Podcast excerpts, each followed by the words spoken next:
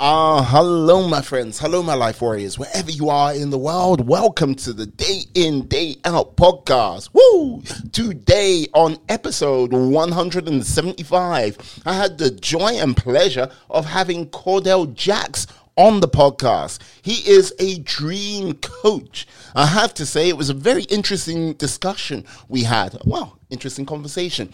Uh, we talked about many things. Uh, we talked about how he discovered uh, his sort of passion for being a dream coach. Uh, yeah, well, how we talked about ayahuasca and basically, yeah, how dreams can help uh, utilize that extra two hours of your day. If I could have an extra two hours in my day, I'll bite your hand off for it. I've got to say, it was a joy to have him on. I look forward to having back on in the future. And yeah, please sit back, enjoy the show. And don't forget, please subscribe. It really does help. And yeah, have a good one, guys. Yep. Peace. Ha There you go. Ah, hello, my friends. Hello, my life warriors, wherever you are in the world. Welcome to the Day In, Day Out podcast. Woo! Today on episode 175, I am very privileged to have ah, Cordell Jacks. He is a dream coach helping people awaken their dreamer within. How are you today, sir? Very well, Miwa. Thanks so much for having me. It's an honor to be here on your show. Uh, you know what? It's an honor to have you here. Like, you know, like this is the thing. When I hear dream coach, like I'm just expecting like this team of charismatic, like skilled people to come bursting through the door as you like try to maybe like, you know, influence a powerful CEO or something like this. But I could be wrong. It might be a little bit more complicated than that. How did you become a dream coach?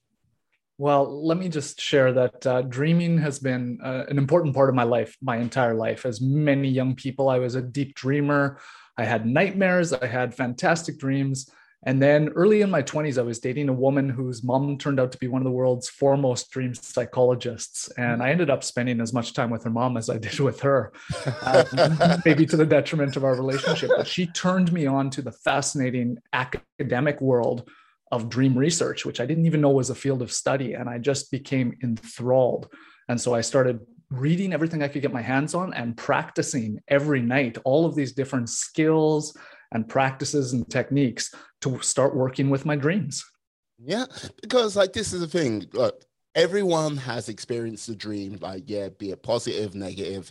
Uh, but like the whole thing is coaching is not one of the things which you like sort of like hear many a person like go, yeah, I'm going to do coaching.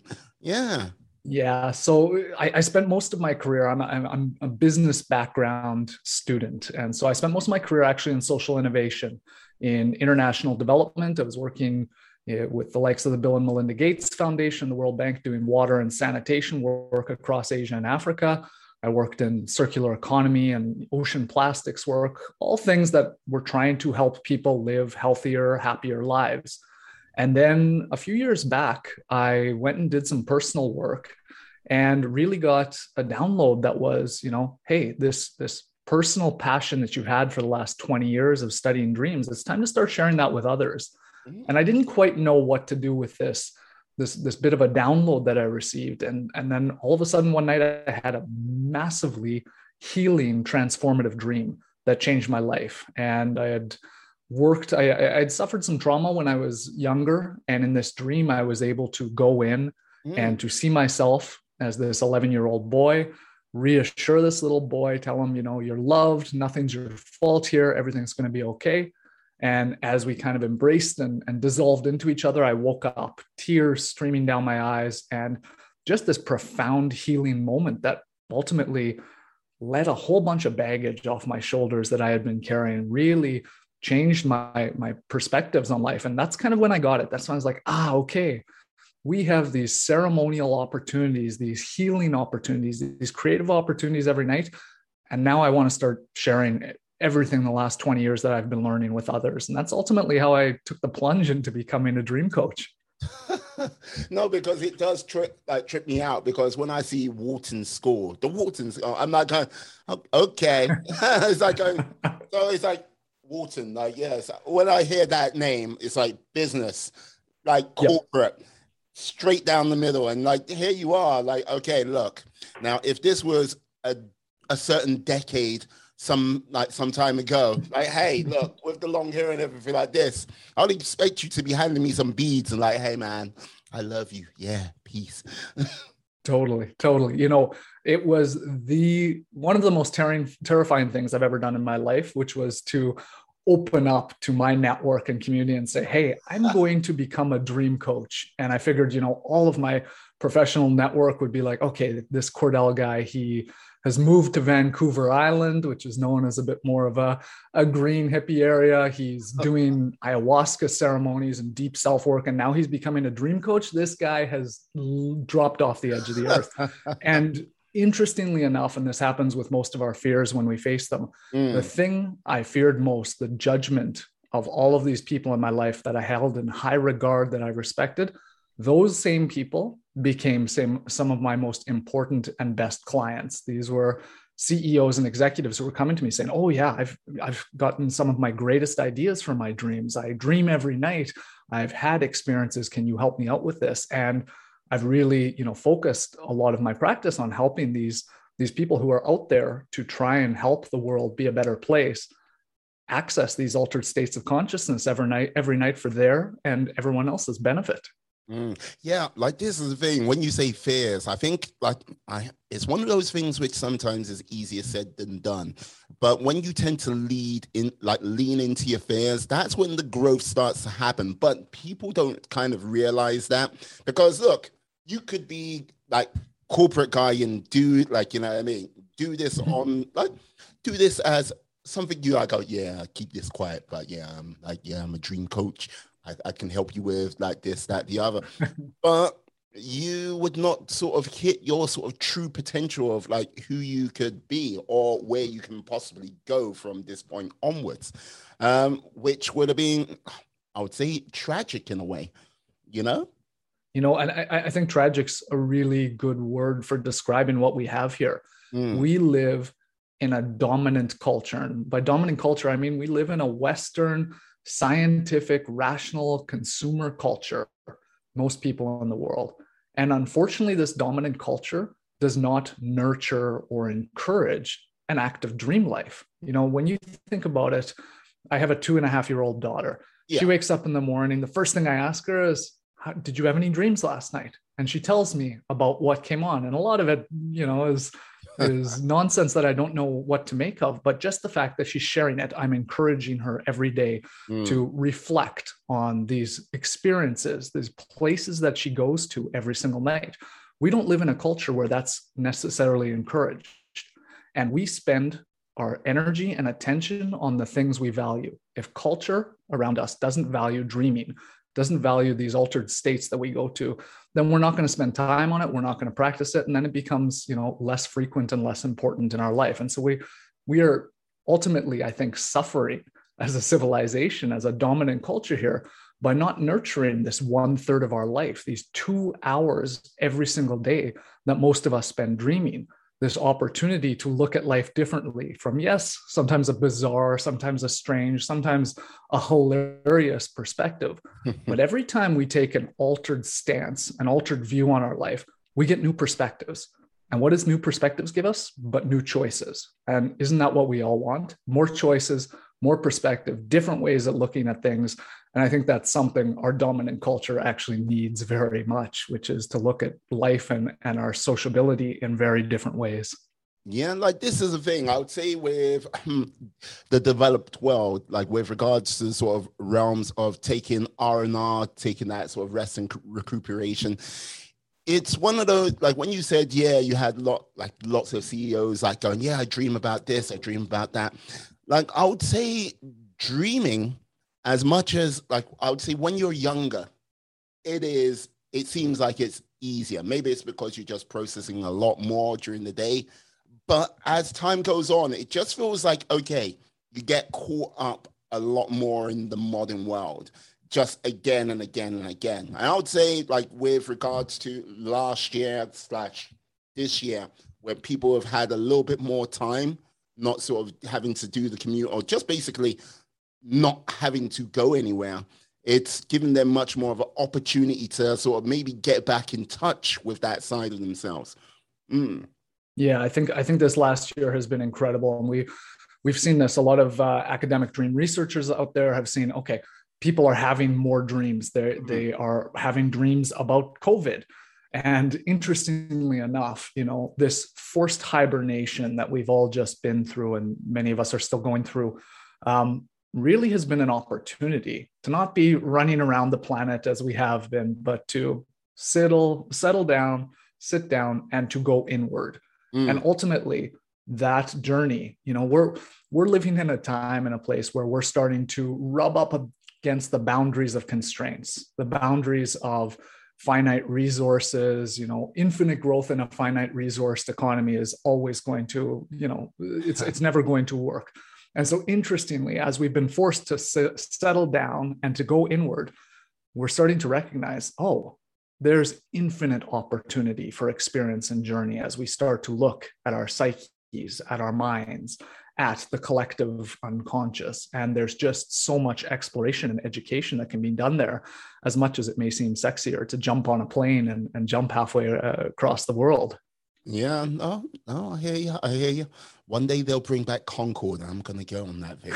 That's my dream. it's like, yeah, no, well I, I would just say to that definitively you know hopefully we get to get back to seeing the people we love and exploring the planet as much as possible but mm. you know mm. don't miss the opportunity every night to go flying in your dreams don't miss the opportunity to journey far beyond anything that we can experience in waking life in these altered states that we go to every night in our dreams yeah no like this is the thing like dream like flying in your dreams or flying in reality.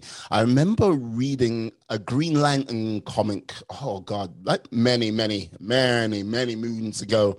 When when i was but a lad but yeah and like the character the main character hal jordan he was like going yeah one of the most addictive things you can ever do is fly.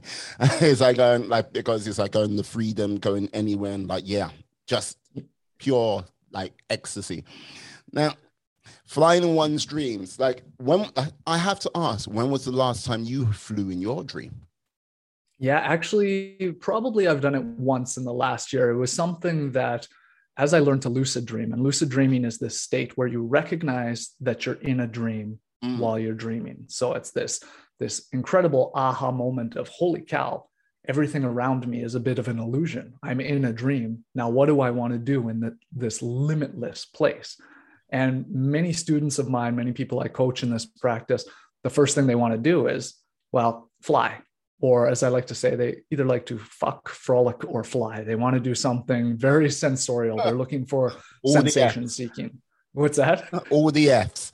exactly. exactly. and so, you know, it, it's a very important first step as people learn to explore this mm. alternative state of consciousness. Yeah, go flying yeah, go through wish fulfillment. Yeah, carry out those things that you desire to do that maybe waking reality won't let you do. Now, I say that with a caveat. I always tell students don't do anything that you wouldn't do in waking life in your dreams. There's a lot of lineage practices, Buddhist beliefs that look, we create karma one way or another. And what we're learning about uh, our brain waves at during dreams is that our brains can't really tell the difference between what happens in our dreams and what happens when we're awake. So if, if you're continuously etching new neural pathways in your brain as you have different experiences, whether waking or sleeping, you don't want to do anything that is against your beholden values that you keep. So, yes, go and explore the dream realm and soon as students begin to get practice at this and start to really gain value from the experiences they have, then they start to look for deeper experiences. Okay, what would it be like for Cordell here to be Miwa tonight? What would it look like for me to have an experience from someone else's shoes? What would it look like for me to become a stampeding group of buffalo through the plains? What would it be like for me to extend my experiences beyond the human corporal realm. And then it just gets deeper and deeper. What do you what do you want to explore? What you are no longer limited by your five senses and your, your body. What types of awarenesses do you want to have? And that starts to really open up your mind. It starts to not only you know give you these experiences during dream time but the ripple effects are how you look at life around you. If i'm being miwa tonight in my dreams if i intend to do that or to act from another person's perspectives. How might that help me put myself in the shoes of another during my day-to-day waking life? And ultimately what is that but creating empathy and compassion? And so it's a really fruitful practice i think not only for our personal development but again for our overall sociability as a as a civilization. Mm-hmm.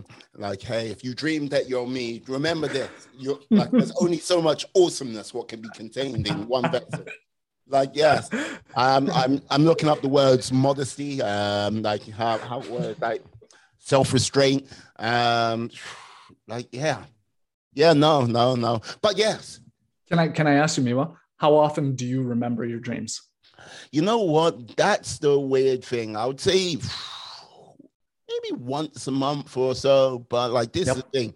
It's how can I put it? I think my mind sometimes is in a weird place of go. I'm like early to like early to bed, early to rise, and yeah, uh, getting at plus while I'm podcasting, I have quite a long day. Let's just say a very long day. So yeah, so I don't. Yeah, so the, once a month is not uncommon for many people to say to me, "Yeah, I'll remember a dream here and there." Mm. And ultimately, when when I share with people, well, how would you like to remember your dreams every single night or close to every night, and it will not affect your sleep. In fact, the practice of doing some intentional dream work usually honors your sleep it yeah. gives you better sleep hygiene. It gives you better rest. And we know the science is in on this one. Sleep is the epitome, the, the foundation of our overall physical, mental, and emotional health, if not spiritual. And so, as people start to practice, one, they quickly realize, okay, with just a little bit of intention and just carving out a little bit of time when I wake up each morning, just a few minutes to usually write down my dreams in a journal, to just reflect on my dreams, one, I can have two hours of experiences come back to me as part of my lived experience every single day for the rest of my day. And two, because I am starting to get greater and greater value from these experiences, I want to honor my sleep. I want to make sure I get the recommended seven to eight hours of sleep each night because that's when I know I'm going to do the most dreaming. And again, these beyond waking experiences start to add greater and greater value in my life. So it's a, a virtuous feedback cycle, a positive loop of just, okay, dreams are adding value. It's either helping me with healing work or creative problem solving or threat rehearsal or emotional processing or whatever it might be that speaks to you. Then I'm going to honor my sleep because these are important lived experiences. Does that make sense? Well, it does make sense. It makes sense to me. I'm I'm also curious about like, yeah, if you've got like a Fitbit or an iWatch or something like that, what your sleep score is. Because look, I like I I crack 70 at my sort of like yeah on my fitbit go yeah 70 okay yeah my my lady looks at me and like i think sometimes she's gonna just like yeah just drug me to like get a little more sleep um yeah i think she regularly cracks around about 80, maybe I think she even got 90, but yeah, double check. But yeah. You know what? I, I, I don't use any of those metrics, but I highly recommend them for most people. Again, it comes down to we can manage what we measure and starting to measure am i getting this many hours of sleep? Am i getting deep sleep? All of that's going to add to your overall health. So i'm a i'm a big proponent of the you know the the quantitative self movement. Um, but I don't use it ultimately be because this has become such an important part of my life that I just know it's not one of the areas that I need to put extra focus on. That being said, I, like anyone, am faced with all of the challenges of modern day life, of always on culture, of screens in our face continuously. And so, even for me, I will go through periods where yeah, I just want to watch a Netflix show at the end of the day. I've been working my face off and I need some downtime, some just non cognitive research time. Okay, well, I also know that that screen time, anything closer to 30 minutes before bed, is drastically going to alter the amount of deep sleep I have. So mm. I'm in a continuous vigilant state of like, hey, my sleep is a boundary that I'm standing firm on. I know a show would be great, but I know an extra hour of really deep sleep is going to help me that much more be a better husband, father, dream coach, social innovator, all of these things. And so I, I guard it, you know, very closely to my chest. I, I guard it with with real rigor. Mm. No, no, I liking that. I'm liking that a lot. Like this is the thing. Look, as I mentioned earlier, like I like I remember a dream like once, like yeah, once a month or so. But like, what about people who don't remember their dreams? What about people who go, I don't dream? Uh, what like, yeah. and they come to you. What do you say to that? It's like uh, I'm a dream coach, and they go, I don't dream. Yeah, I say bullshit. Can we swear on this podcast? well, you, you've sworn twice. You know what I mean? Look, you and your little a, potty mouth. I'm a dream coach and a pirate. Yeah. Exactly. Um, no, it, it, it is BS because everyone dreams two hours a night. We know this. The, yeah. the studies are in everyone dreams. It's just that every, not everyone remembers their dream. And again, with a little bit of attention. So one of the things that I do to get people on who don't believe me, I, I put out uh, a, a free seven day dream recall challenge. So anyone can sign up and for seven days, I'll send you a couple minute videos, some tips and techniques.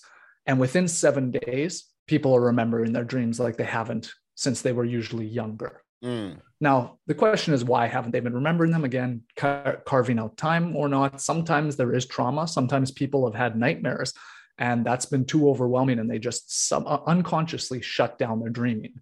In which case, there's some work for us to do. Let's let's go and revisit these nightmares. Let's let's go and know that this is a safe place. But ultimately, when students sign up for this this recall challenge i get emails every day going okay i just finished the challenge i remembered four dreams this week i hadn't remembered dreams in months where do i take this and so the, the great thing is the the really exciting thing is a little bit of practice very quickly goes a long way and that's just the tiniest tip of the iceberg as to what you can start to explore with with these states every night. And so ultimately like one of the, the biggest selling points for me on really diving into this is do you want to let one third of your life the hours between you know the hopefully the eight hours you're trying to get of sleep do you want one third of your life to be just pure unconscious time?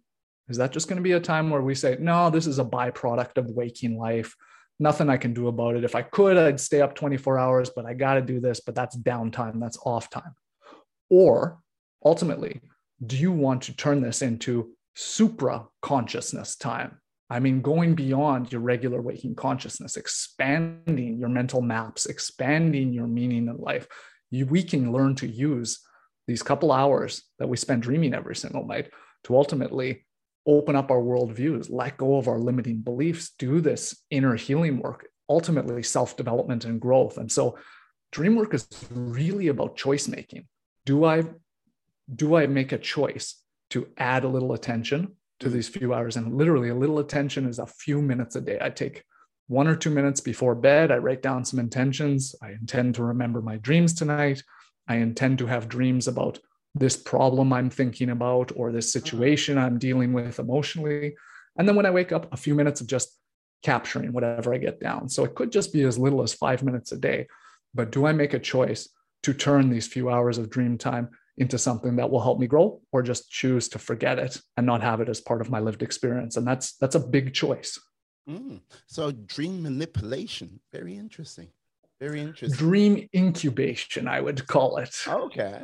So there, there there is some influence that you can have. So we're starting to see this. Uh, particularly a good example would be olympic sports athletes yeah. okay so a number of, of countries and a number of coaches around the world we all are, are starting to use dreams as a way to prepare their athletes for their sports.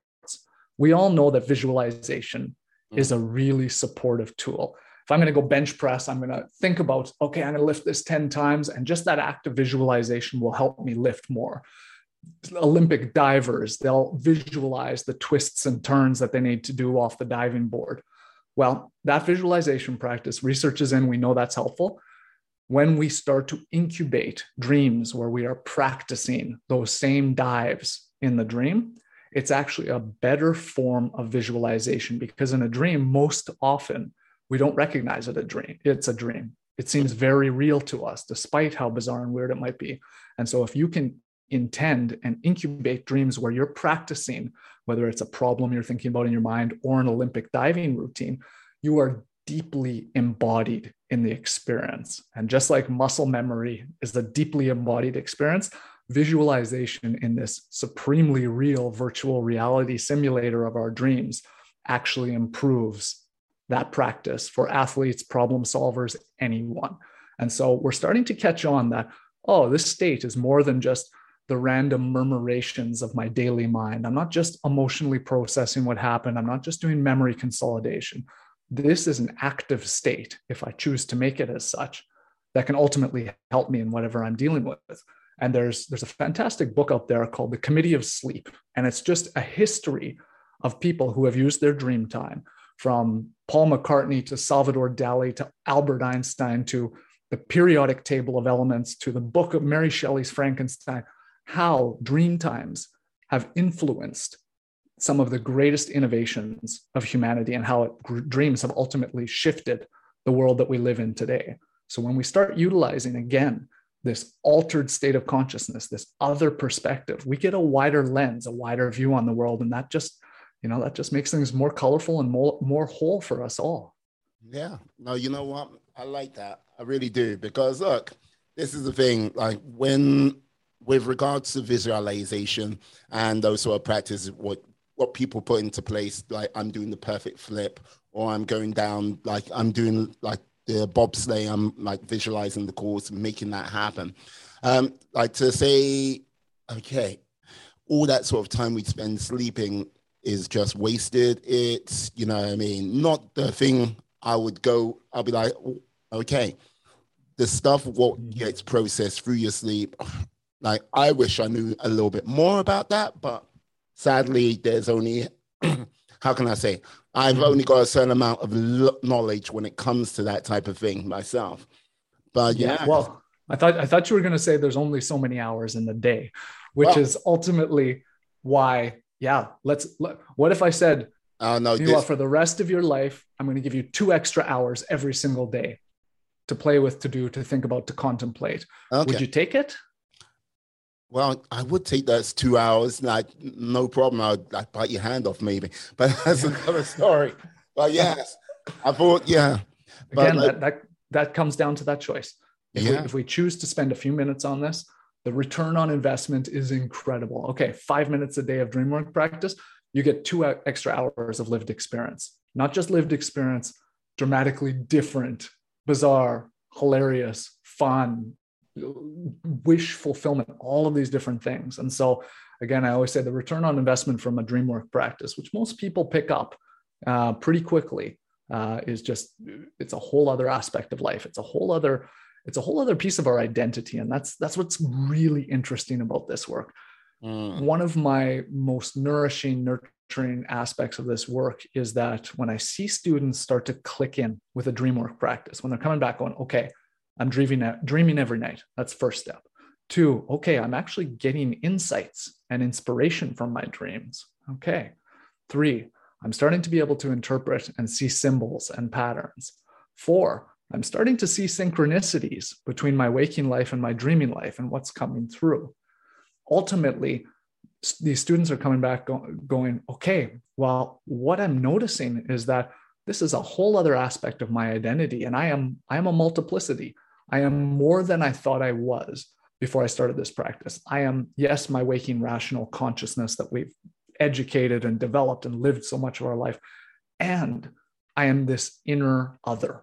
I am this other aspect of consciousness that is supporting me in my growth. I'm now night and day, light and shadow. It's part of my personality. And that, that ultimately expands our sense of self and when we expand our sense of self, it expands our ideas and perceptions of the world around us. So I know that goes very deep into uh, some of the woo woo and some of the spook around playing with, you know, Jung has called it the shadow. We can call it the inner other, the collective unconsciousness, our higher self, source, the universe, whatever you want to call it. There's no right or wrong answer. No one knows.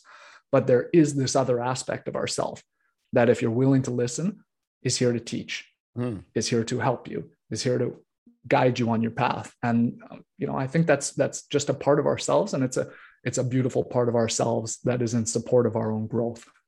Mm. No, I hear you. I hear you. But like, this is one of the things I think we help. I don't think we actually sort of really think about it.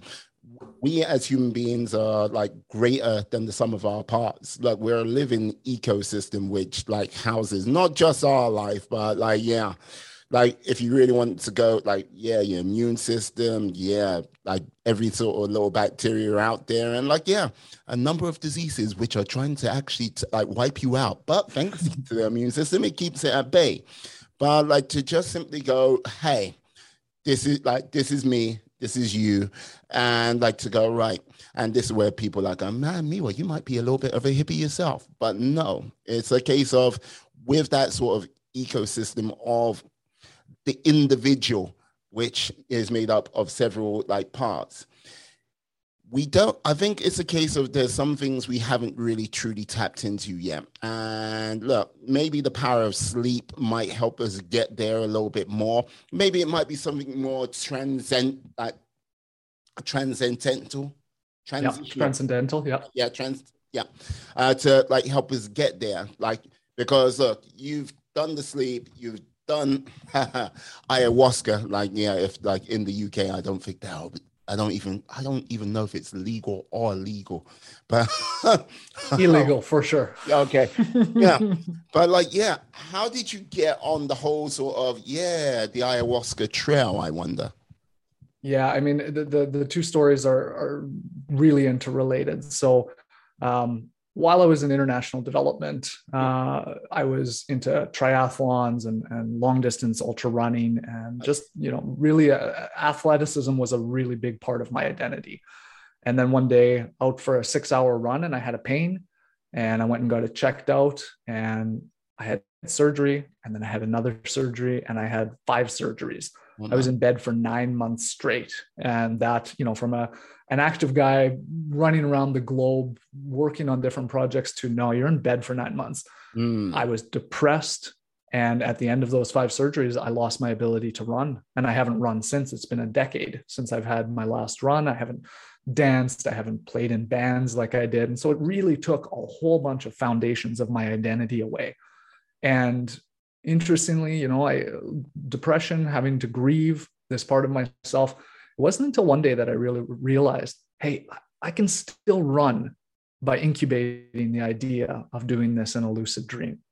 And so one night it took me a, a, week or two of practice of intending to have a running dream, but I became aware, I became lucid in my dream that I was dreaming. I was like, run. This is what you wanted to do. That was your game plan. And I started running. And I remember looking down at my feet. I was in point of view, you know, first person point of view. I remember seeing my chest huffing and puffing. I remember feeling sweat dripping down my face. And I awoke from this incredible experience, panting, heart pounding. And it was an incredible experience. And people will say, well, doesn't that experience make you want to run even more? Wasn't that a little bit of a salt in the wound? No, it actually really helped me with my grieving. It really helped me as well. Remember that, yeah, as we all grow older, we're all going to lose different faculties.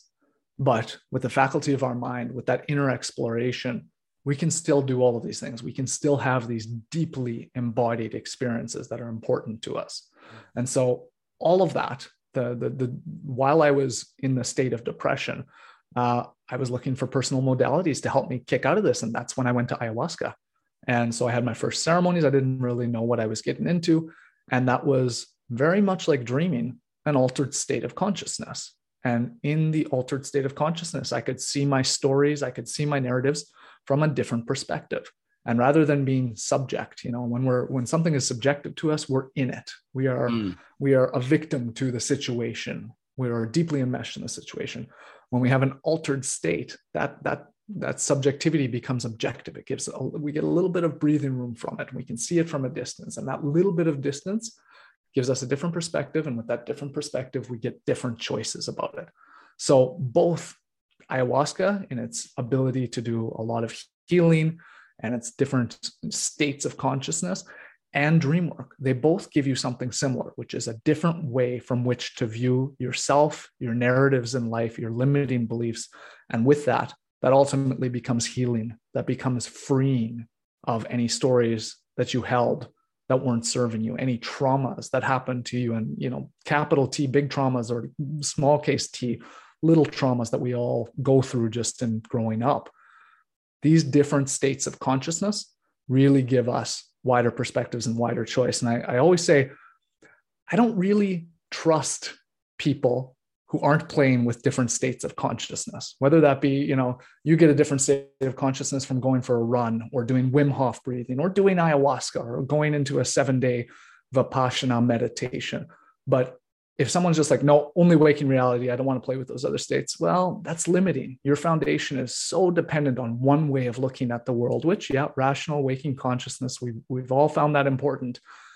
And you have all these other aspects of consciousness from which to choose and which to look at your life, which gives you a wider lens. And again, dreaming is just a very natural part of your biology. We do it every single day. So utilize it. Mm-hmm. Yeah. Like, I'm just curious, like, how long ago did you like take ayahuasca? Was it like you said, like, stop running 10 years? Was it eight years ago? was it 10 years ago when you like went? It was uh, about six years ago that I had my first ceremonies. And from then, I, I still work with ayahuasca when I feel called to it.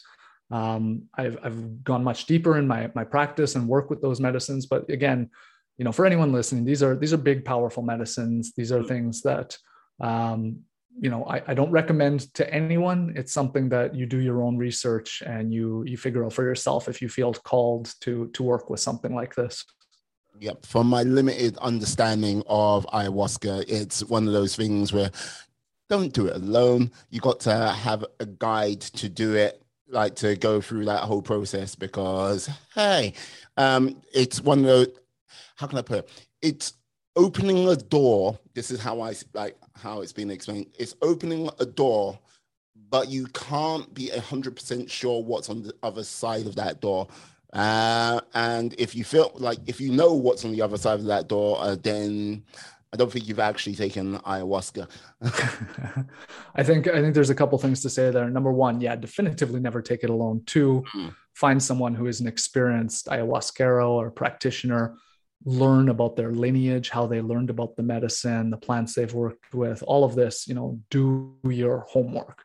It should be in a very guided and integrative model so that you can make sense of you know these these altered consciousness visions or bubblings that come up for you. And the same thing goes for dream work. Mm. yeah i mean there is a bit of courage that is developed with this. You don't know what's going to come out. The, the unconscious mind is very unpredictable. We no one has any idea what's going to come up. And so are you willing to look at what's in your subconscious? Are you willing to look at what's in you know your shadow quote unquote. And what's often in our unconscious mind even though the research shows us that 95% 95% of our attitudes our beliefs our decisions are relatively unconscious and habitual to us. When we look at the subconscious mind most of what's buried in there are things that we've suppressed repressed denied. And those are the things that are draining us of our energy when we start to like we were talking about with fears earlier mm. when we actually start to face these things that we've suppressed and repressed or denied they actually that energy that was u- utilized keeping them down and hidden from us when we start to integrate them feel them deal with them that energy that was kept defending us is now utilized you can utilize it for creative activities you can use it for expressing you know the true unique self that you are into the world rather than hiding these pieces and experiences that have made up who you've become. And so we're getting deeper into into to psychological and trauma work here, but ultimately all of this is available to you when you start to choose, yeah, I'm going to look at the the murmurations of my mind through dreams every night. I'm going to look at the emotions that are stirred up, whether it's from a hilarious dream or a terrifying nightmare. Mm. You know, I, I truly believe that our dreams are coming in the service of our growth. And so when we get a recurring dream, or a nightmare, these are the dreams that have turned up the emotional volume so that one, we're not going to forget them. And two, they're really going to catch our attention. Hey, there's something here you need to look at. There's some limiting belief or way of being or seeing the world that is hurting you. Maybe psychologically, maybe it's going to hurt you physically. You need to recognize this. You need to take a look at things from a different perspective. And when we start to learn to play with our dreams, interpret our dreams, again, oftentimes students very quickly are starting to see things like, oh, this was right under my nose, this way of being, this way of responding, these triggering events that I was just reacting to.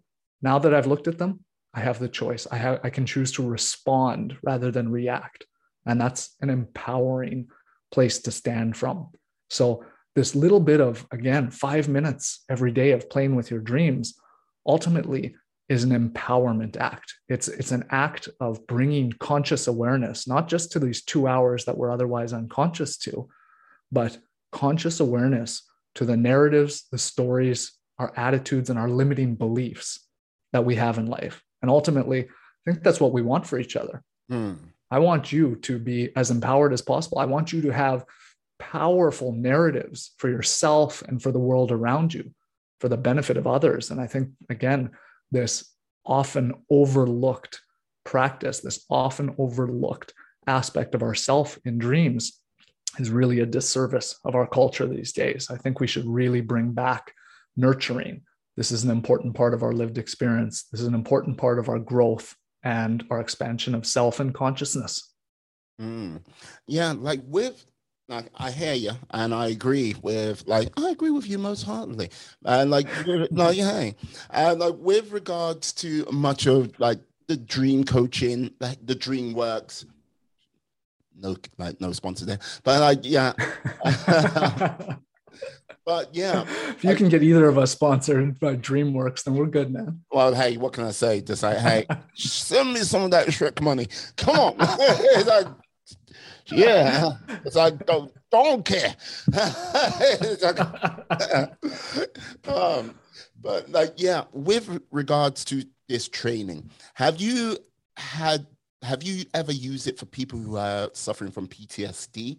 Uh, like, yeah, and if you have, how has it sort of been, how effective has it been for some of the people you've worked with, say?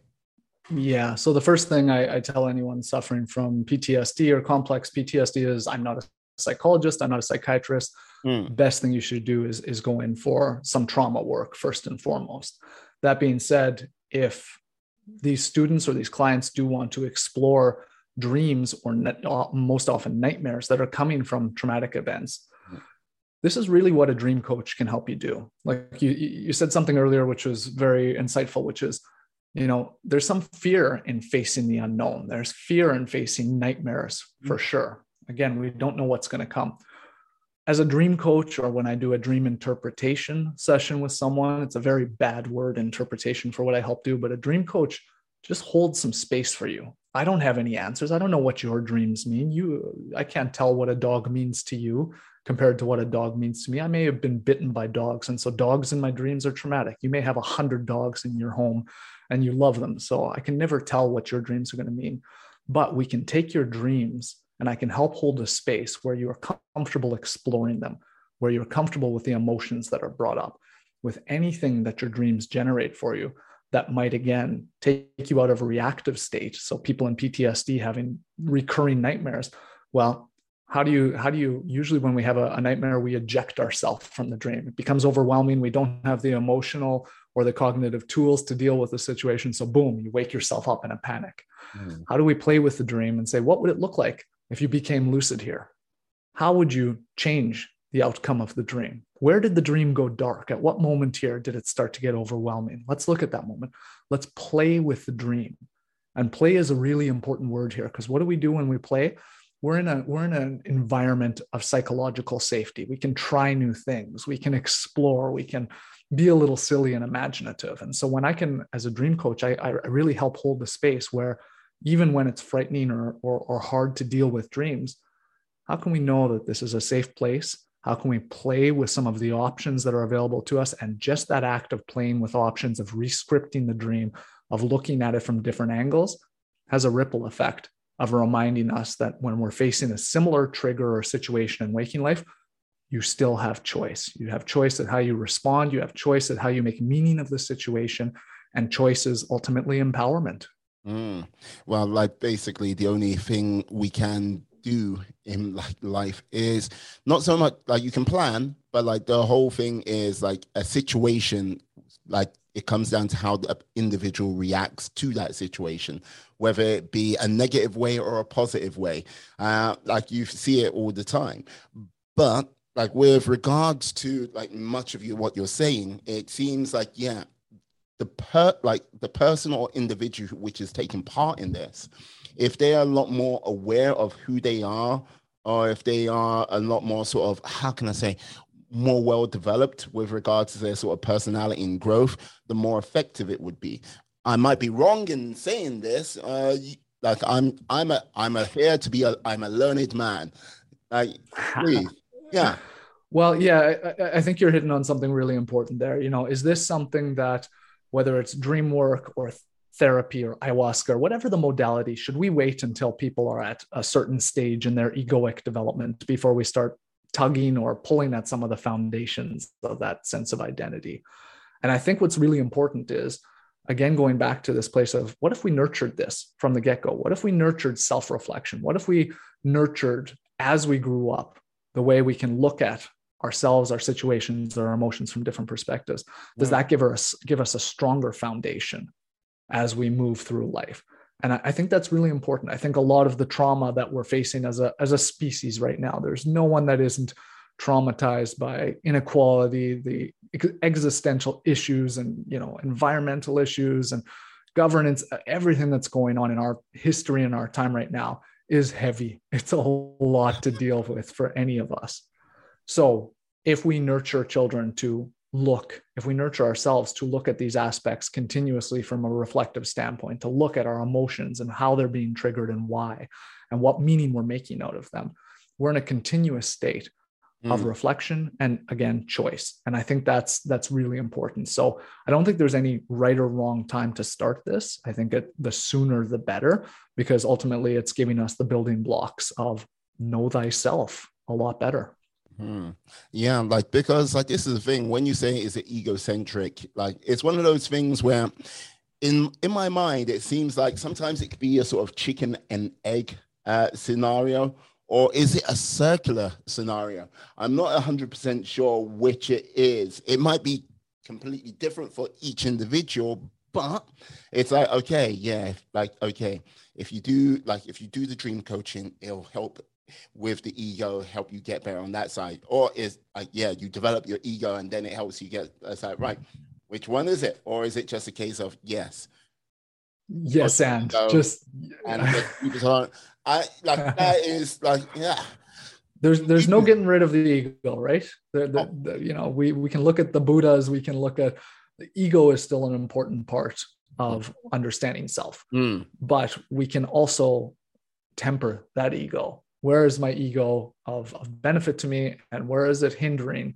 Whether it's for myself or you know the society around me the relationships i have and so it's a continuous balance and it's a continuous exploration of play so I, I, would just say you know for anyone for anyone contemplating you know how do i start to play with my dreams how might what will this bring out for me i can never say you know i can say though definitively that it's almost always really positive. And short term, it may not be. Short term, it may bring up some emotions. Short term, you may have to do some hard looking at experiences or narratives of stories that have been running your life that may not be serving you. And sometimes it's tough to let those go and try on something new. But ultimately, again, I believe your dreams are always coming in the service of your growth.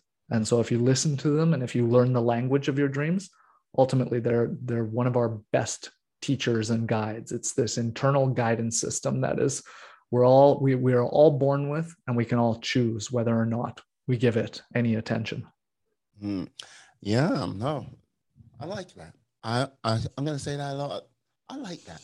But like yeah i am curious. Like okay look um apart from your dream like many moons ago, which helped you, like where you met your 11 year old self, what put you on this current path.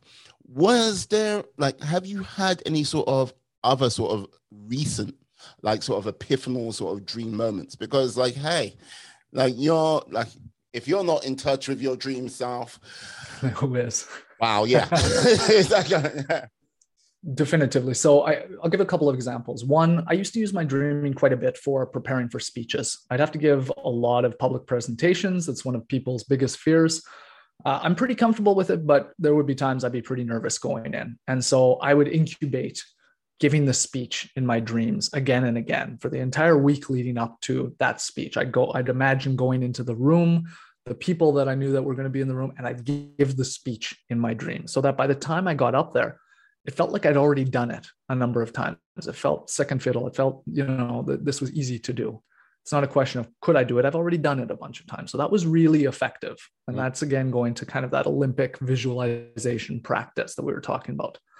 The other thing is, you know, I'm still very involved in my social innovation work, and I'm working with uh, a benefactor, a, a philanthropist, investor, and we're really looking at what their social impact thesis is going to be. How are they going to invest or or spend some of their wealth in the service of the greater good around them?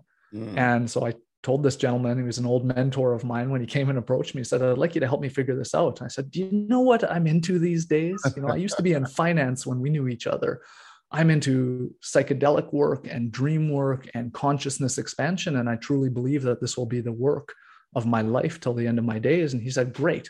Whatever we're going to do, we need to bring that into the work and the education and the teachings that we're giving whoever this, you know, whoever our clients or beneficiaries might be. And so, what I've been doing every single night since we started this project is putting questions to my dreams. Whatever the, the step in the process of discovery that we're on, how might we, how might my dreams show me where I could take this idea? How might my dreams give me insights on, you know, where the direction of this project will go?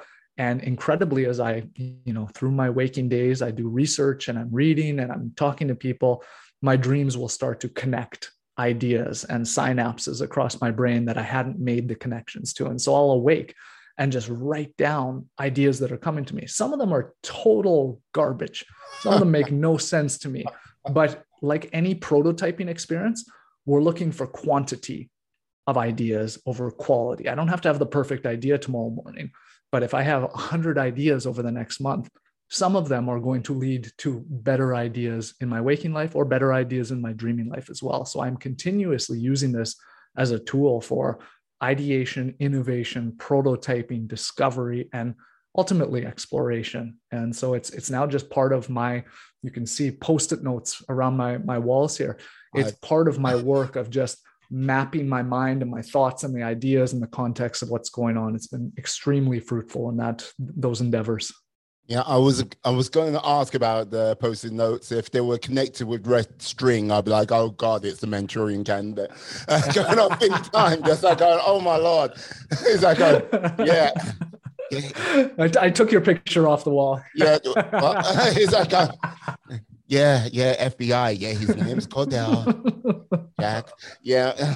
He's like, yeah, you can track him down here. Uh, it's like, oh, oh, oh. There's like, yes, World War Three. What? no. Yeah. So with the post-it notes, okay, for people who are just listening to this, now yes, Cordell has posted notes all over his wall. It's not on the level of uh, Bruce Almighty where Jim Carrey's covered in post-it notes, but let's just say rough scoping about 50 post-it notes up on his wall. Like, yeah.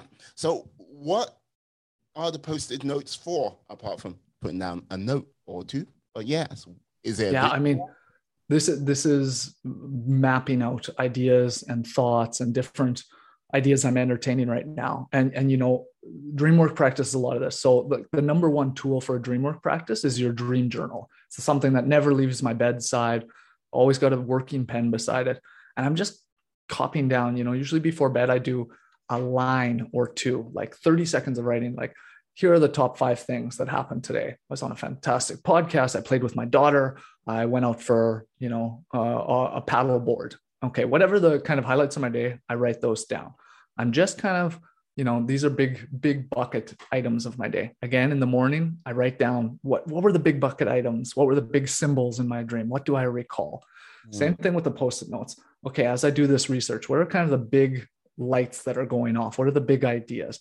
And the more I kind of put this out, the more it's in my visual field, the more I give attention to it, again, the more connections I start to make. And that's that's innovation. Look, creativity, the, the precursor to creativity is inspiration. I'll take inspiration wherever I can get it. Hmm. Dreams, ayahuasca ceremonies, long meditations, walks in the woods, conversations like this. I'll, it's all good fodder. And so when I'm always in a, a state of being open to creativity, waking or dreaming, more inspiration comes to me. I have more creative acts. I can express myself through these ideas more and more. And I think, kind of to the human potential movement or idea, who's the Miwa that I want? The one who's expressing what yearns to be expressed through you. I want you to be the most centered, connected person to what you feel is most important, right or wrong. There's no rights or wrongs. Let's let's get out there what we feel needs to be getting out there. And I think that's really important. So again, if your dreams are just these yearnings, these inner expressions that are coming out through you at night, okay, well, you're entertaining them. That practice of entertaining these inner yearnings, these inner expressions will help you, will build you the chops so that throughout your waking days, whatever wants to be expressed through you, you're going to express. Mm, I hear that. I hear that. Uh, now, I've got to say this, like with regards to all the work you do and stuff like this, there there is a slight impishness about sometimes what like what you put out there in the world. And like, yeah, I was listening to like some one poor podcast you you put you put him through the mental ringer you did the whole so like yeah here we go. Yeah. You went hey yeah set an alarm 20 times a day just to make sure you're not in like yeah. Look you was like an are you dreaming now? Is this real? Is this not real? Yeah. Impishness yeah so i mean that that that example that you're you're giving that's a bit more of, a, uh, of an advanced practice, but ultimately for, for students that want to learn how to utilize their lucid dreaming more and more. Mm. One of the biggest um, ways that we can learn to lucid dream is by questioning our reality continuously. So, Miwa, are you awake or are you dreaming right now? I've got a little band. I'm awake. okay. like, yeah. So you you just did a little reality check. Yeah. You, you, checked your band. Oh. Seems like you're awake. We're looking at each other. Seems like the laws of gravity and physics are upholding. We're probably awake. Okay. During a dream, we rarely question, am I in a dream or not? Even with pink elephants flying by, even with weird things happening, we just kind of assume our default mode is to assume this is real, this is real, this is real. By starting to question, is this all real? Is this an illusion going on around us? We will start to do that in our dreams. When we start to do those little checks in our dreams, that's what will give us that cracking aha moment. Okay, I'm checking. Wow, I've got six fingers on my hands. Wow, something just flew by. That can't be real. Oh, I'm dreaming. And with that awareness gives you the opportunity to carry out intent. So again, whether you want to fly, whether what you want to work on a high dive, whether what you want to work on equals MC squared problem solving or whatever you might be facing, great, utilize that space. That's when you can go talk to other dream characters. Hey, I'm working on this problem. You got any ideas for me? Hey, I'm going to dive through this wall and see what happens when I change the physics of this location. Everything's available to you. The only limits are your imagination. And that's a beautiful practice because you quickly begin practicing expanding your imagination. Like I said, okay, I can fly. I can walk through walls. Oh, I can change locations. Oh, I don't have to be Cordell anymore. Oh, I don't have to be a human being anymore. Oh, I can be 20 human beings. Oh, I can be the planet. Oh, I can just be pure awareness. Mm. And continuously, as you push the boundaries of your mental maps, as you push the boundaries of your imagination, that has extremely profound effects on your waking day. I wonder. Now, with regards to yourself, like, okay, do you have a like a person you consult on regular basis in your dreams? Like like if you're trying to solve a problem or if it's just down to one particular thing is there some like a recurring character or a recurring guide say uh, for yourself? Yeah so there's two things i want to say to that. One just with regular dreams when i'm not lucid oftentimes one of the first things i'll do is share them with my wife we'll be down at the breakfast table and hey, I had this dream. And she will ask me questions and give me thoughts. Oh, if this were my dream, that would have made me feel like this. And just her perspectives gives me new vantage points from which to look at the dream and, and derive meaning from it. And that's mm-hmm. fantastic. So I always go to a friend or a partner, or you know, I, I have many dream teachers that I've studied under the over the years. And if it's a really big charge dream, I will often ask them for support with it. So going to someone to share dreams is a really important part.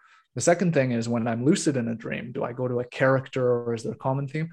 I've kind of come to the point where I believe, for the most part, that dreams are the projections of your own mind. And so, knowing that, I will just become lucid and I will look up in the middle of the dream and just speak to the sky or, or just speak into the dream and ask the questions I have. It doesn't have to be directed at a character or an animal or anything. And oftentimes I will get either changing dream scenes or direct answers back. Sometimes audio, sometimes written, um, but more often than not, visual. We are all, most people are visually prioritized education learners. We 85% of our, our learning comes from vision. Some people are more acoustically inclined, some people are kinesthetically inclined.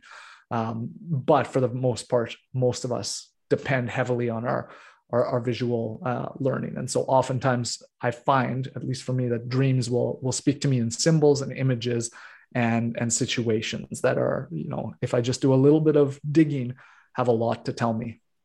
Mm, yeah. Now this is the thing. Like one at this question I ask you, I I've I, I would say I'm 90%, no, scratch that, 95% sure how you would answer this. Like finite or infinite?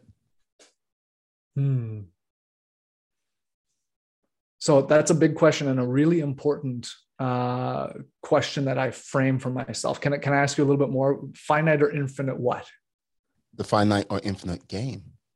Yeah. So there's one of the most important books I've ever read uh, was called Finite or Infinite Games by a guy named James P. Carse. And this this thinking has really helped me in my life so the question is you know how do we turn any finite game any game that we play to an end. Any game where there in the end there's a winner or a loser how do we turn that into an infinite game? How do we continue to explore? How do we not end things? And i think that's a very important question for our civilization as we again rub up against finite resources and finite constraints. Mm well, we don't want this to be constrictive. We don't want this to feel like, okay, we've reached the limits of growth as a species.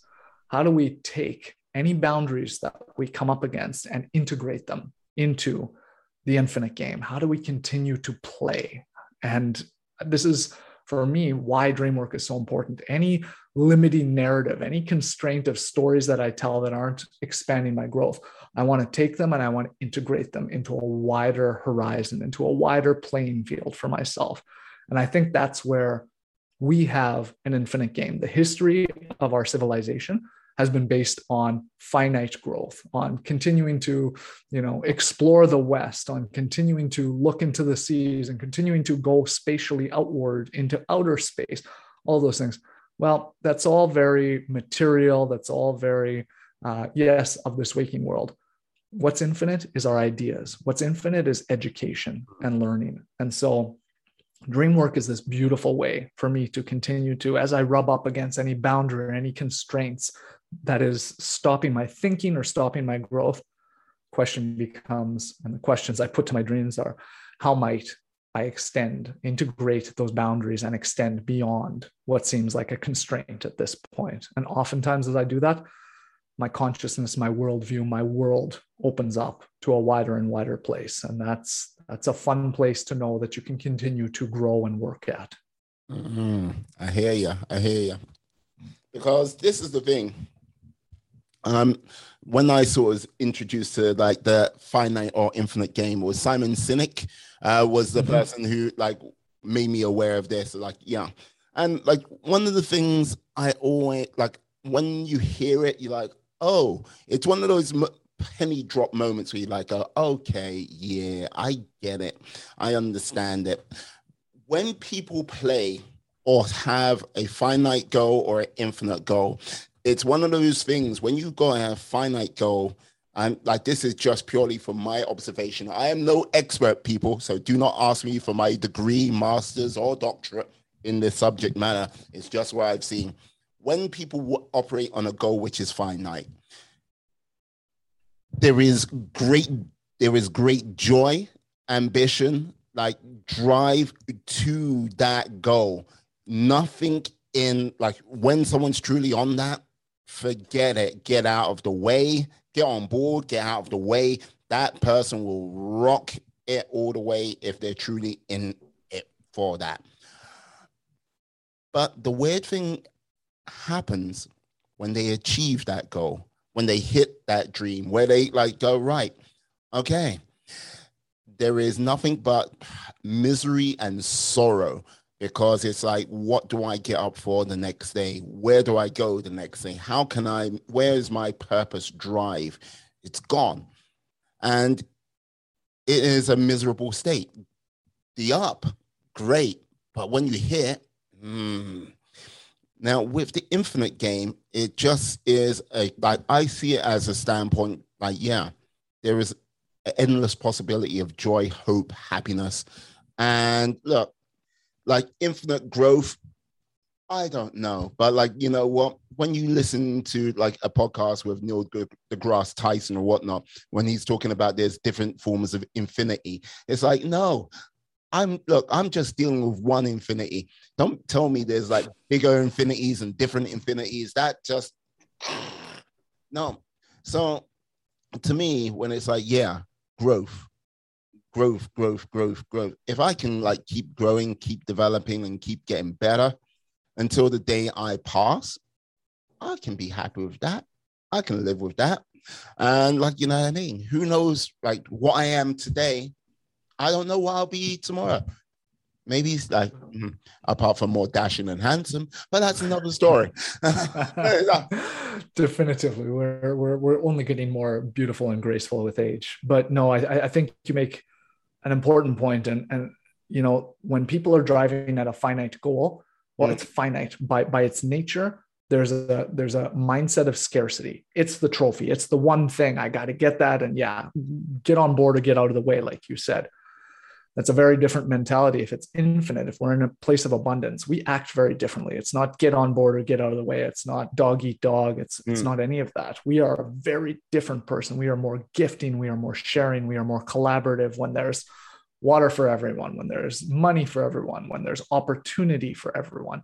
And yes we've been very good at driving innovation and like you said driving growth but there's something inherently challenging about that, which is we've also turned the planet into a global shopping mall more. We get the thing and then we need something more. It's finite. Mm. Okay, we need something more. I, I need that next thing, like you said, to wake up for and go get.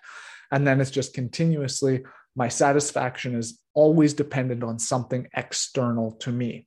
When we're in abundance, well, abundance is a mindset that is internal to me. Mm. When I am in a place of abundance, I don't need anything out there. I feel full. I my cup overfloweth, and I can support and share. And so it's a very different. Again, this a bit of the metaphor microcosm of my journey. You know, my knee, ayahuasca, this dream work sent me get, got me to stop running around and go inward. And as I went inward, I realized infinite. Okay, there's no end to exploration. It's only my mindset. It's only the limits of my imagination. That has that that practice has kept me in a place of more abundance throughout my waking days. So I think as our world again reaches the boundaries of these finite constraints, of materialism, of all of that, we're sick of more. We know more is at the expense of others. That is continuously put in our face again and again and again. So are we going to continue to go after more? Go out, go after these outwards sources of validity, of achievement, at the expense of others, well, that's going to be declining value to us as we continue to do more and as we are doing more. So let's turn inward. Let's keep playing this infinite game. And if education and if exploration is at the heart of it's infinite, our imaginations are infinite, truly infinite. Great. How do we nurture that? How do we practice that? How does that become a way of being, waking, dreaming, or any state of consciousness? And let's use all of them. Mm, indeed, indeed. Now, with that being said, now, okay. Do you have an idea of what shape your sort of future dream for yourself is going to be, say, over the next few years? I'm not going to give you like over the next five years. No, I won't do that uh, for you because, hey, I think you're beyond that. well, I, I, appreciate that question. I mean, the ultimate answer is I don't know. And for probably the first time in my life, I'm really comfortable in that. You know, I, I used to know when I was a rock star in international development when I was winning awards and doing good things that were in alignment with my values. I knew everywhere I was going to be every single day for nine months in advance. That's how scheduled out my life was. And that was exciting. I knew I was going to be traveling, I was going to be doing things. I don't know what next week's going to look like. Now, parenthood has added a little bit of spice to that. And, you know, the, she is my priority first and foremost. But as well, I also think we're entering into a state of exponential change and growth in the world. AI, you know, uh, computer, everything that's that's happening around us, as well as the scarcities. And so I'm I'm comfortable in the state of the unknown. I'm becoming more comfortable being. I don't know where this is going to go, and as long as I don't put too many constraints on where I want it to go, it's more open for exploration. Mm-hmm. Now that being said, I'll, I'll get a little more practical. I think that particularly in as we're seeing the psychedelic renaissance happening, as we're seeing, um, you know, the medical system completely accepting, yeah, okay, we know that psilocybin mushrooms can help deal with post-traumatic stress better than any pharmaceutical drug by factors of 10 that we've seen okay we're going to start allowing and accepting and integrating these altered states that shift our perspectives that heal us that get us out of this I think we're moving into a time where our dream research as well is opening us up to what truly is this other aspect of our consciousness. I think technology is going to play an incredible role in that. And so, as our world moves to a state of not overlooking dreams, overlooking psychedelics, overlooking altered states, we're going to come into a beautiful place of integrating what has been an overlooked aspect of our wholeness. We're going to become more than we thought we were. And as we do that, we're not just individually going to see ourselves as I am all these different states of consciousness in support of my wholeness, in support of our as a civilization wholeness and growth. But all of us are going to move to what I think will be a fundamental shift in our evolution. You know, evolution usually happens in big changes, almost revolutionary. And I think we need that. Um, whether it's the way we look at ourselves, we look at economy and society, but I, I, am very optimistic and positive about what I think is about to happen in the next few years. Mm. Like this is the thing, I would say there is a shift which is taking mm. place, and like the whole thing with yes, uh, the big the big bad pandemic, and like yes, the world being locked down, like for like for a good part of the whole of like 2020. Now, I think with regards to that, it's given people enough, enough time to sort of sit down, reflect, and go, is this the direction I want my life to go in? And I think that sort of shift, some people call it the great resignation. I look at it and go, right, it is, I would say, a, awakening. No, I would say it's a case of the the awareness bomb, I would say. Mm-hmm. And like that sort of thing, I think over the next three, maybe five years, I think that's when we're going to start to really see like major effects start to happen. And with that, I think there's going to be a case of there's going to be enough people that change their jobs. There's going to be a number of people which, like, yeah, maybe travel more. There's going to be, and I think it's going to be a case of there's going to be things I don't think we're actually aware of what's coming next. But with this, I would say this might be one of the most exciting periods of time to be alive for the rest of this decade to see what happens. I'm not too sure what's going to happen. Um, I yeah, I love that, and I love I love awareness bombs. Uh, I think you know what brings us to the fullness of our potential. Mm. You know, I I'm working on this large education project, and as I look at, you know, what schooling, what what kind of enculturation do I want for my daughter? I keep coming back to, well, ultimately, I want her to be happy. Mm-hmm. I want her to be joyful and live a fulfilled life of her choosing. And ultimately, I want her to be as aware as possible. I want her to be as conscious as possible. So I think in awareness bombs, you know, the best thing we can do as we go through this great transition is become more fully conscious. How often do you and I go unconscious throughout the day? Hundreds of times. That's just natural. But when I'm here with you, when I'm giving you my full presence, when my mind isn't wandering, when I'm not being desensitized by continuous streaming images thrown at my face, the more consciously aware we can become, the greater that's going to support us in this transition. And ultimately, that's that's kind of the the fun of this dream work practice is again you're bringing conscious awareness to these otherwise unconscious aspects of your life. And the more we practice that the more we can do that as habit and I want habitually for my daughter to be as aware as she possibly can. I want all of us to do that. And I think what what's on the other side of us all practicing that and all playfully practicing that is, as Charles Eisenstein would say, is a more beautiful world that we all know is possible on the other side of this. Mm. You know what? I can say this: like you and your daughter are going to have a very interesting conversation years from now. Because look, like you like you were full on corporate now you're not full on corporate. So it's like yeah like a very rounded individual to say the least. So uh, appreciate that. yeah so saying that i'm gonna have to ask the question of the age the question of the moment. Yeah you may have like you may have heard the question before but i'm going to ask it anyway. We'll see. Mm, okay now, yes, this will be your psychological test of all tests. Okay. Now, you know the Muppets, you know Sesame Street. I sure yes. do. Okay. Pick a film, any film. And now, with that film, replace the cast of that film with the Muppets. Hmm. but you've got to have one human actor on the cast. Which film do you pick, sir? Which film? Oh, well, it's probably not that innovative, but what popped into my mind is The Matrix.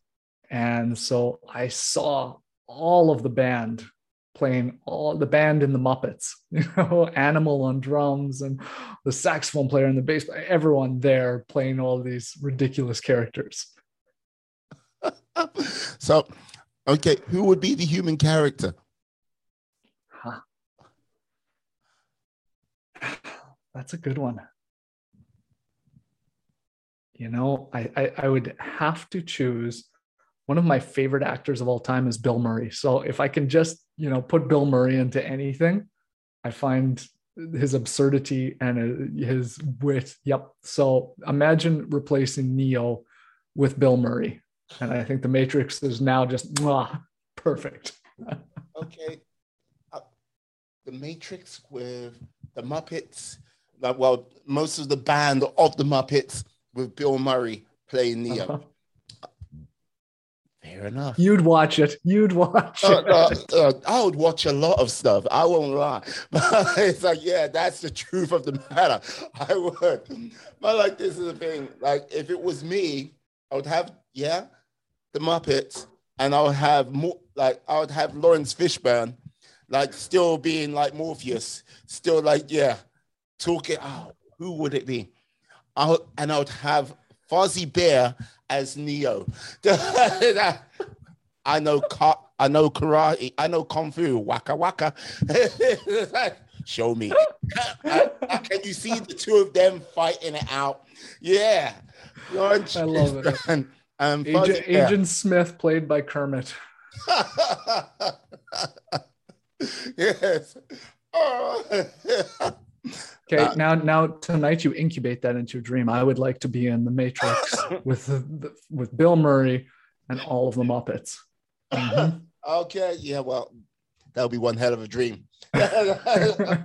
you call me when you need some interpretive help with that one. it's like, I, you know, like, I, like I think the whole of your walls would just be covered in post-it notes. Like, okay, right. It's like, it's like I can't do it anymore. I can't do it. I like that. I like that. Now, go down. Now, can you tell the lovely people out there how they can find you out there on these interwebs? Yeah, absolutely. So thanks for offering that. anyone can find out about my work, my courses, my teachings at cordelljacks.com. That's C O R D E L L J A C K S.com. And anyone who's just interested in even dabbling with their dreams, you can find me on Facebook, Cordell Jacks Dream Coach, and sign up for my free seven day dream recall challenge. I promise you, if you try this, I'll send you a video every day to your email. Try some of these tips. You're going to start your dreams, having your dreams come back with a vengeance. So take a look at that. And then finally on Instagram, cordell.jacks, and any courses, coaching, dream interpretation work, or just to chat about the Muppets, feel free to reach out to me. Yes, yes. Uh, yes, please do. Look, I'll like guys, I'll put his all of his details in the show notes, in the description. So yes, track him down. Talk about your dreams. Yeah, some Muppet related. Who knows? Like I might chuck in a Thundercat to just throw him off there. Yeah, he's got he's got impressive hair. He's got hair like lion though. I'm gonna give him that. Like yeah, I guess. I'll take it. There you go. Thunder. Thunder. Thank Mila, thank you so much. It's it's been really fun to to dive deep with you and to have some fun here. I really appreciate it. I, the pleasure's been all mine. Thank you for coming on today, Cordell. Look, I, I will no doubt get you back in the future. Let's like, uh, yeah, and yeah, most probably be me lying on the couch, like, going, "Hey, man, tell me about this stream. I really need some help." anytime, anytime. Excellent, excellent. And I'd like to say thank you to you, my friends, my life warriors, for sticking with us, staying with us up until this point. Please stay safe, stay well, be awesome, be excellent, be fantastic, be all the positive bees you can be in this world and then some. Have a great day, guys. Yes. Peace. And we are.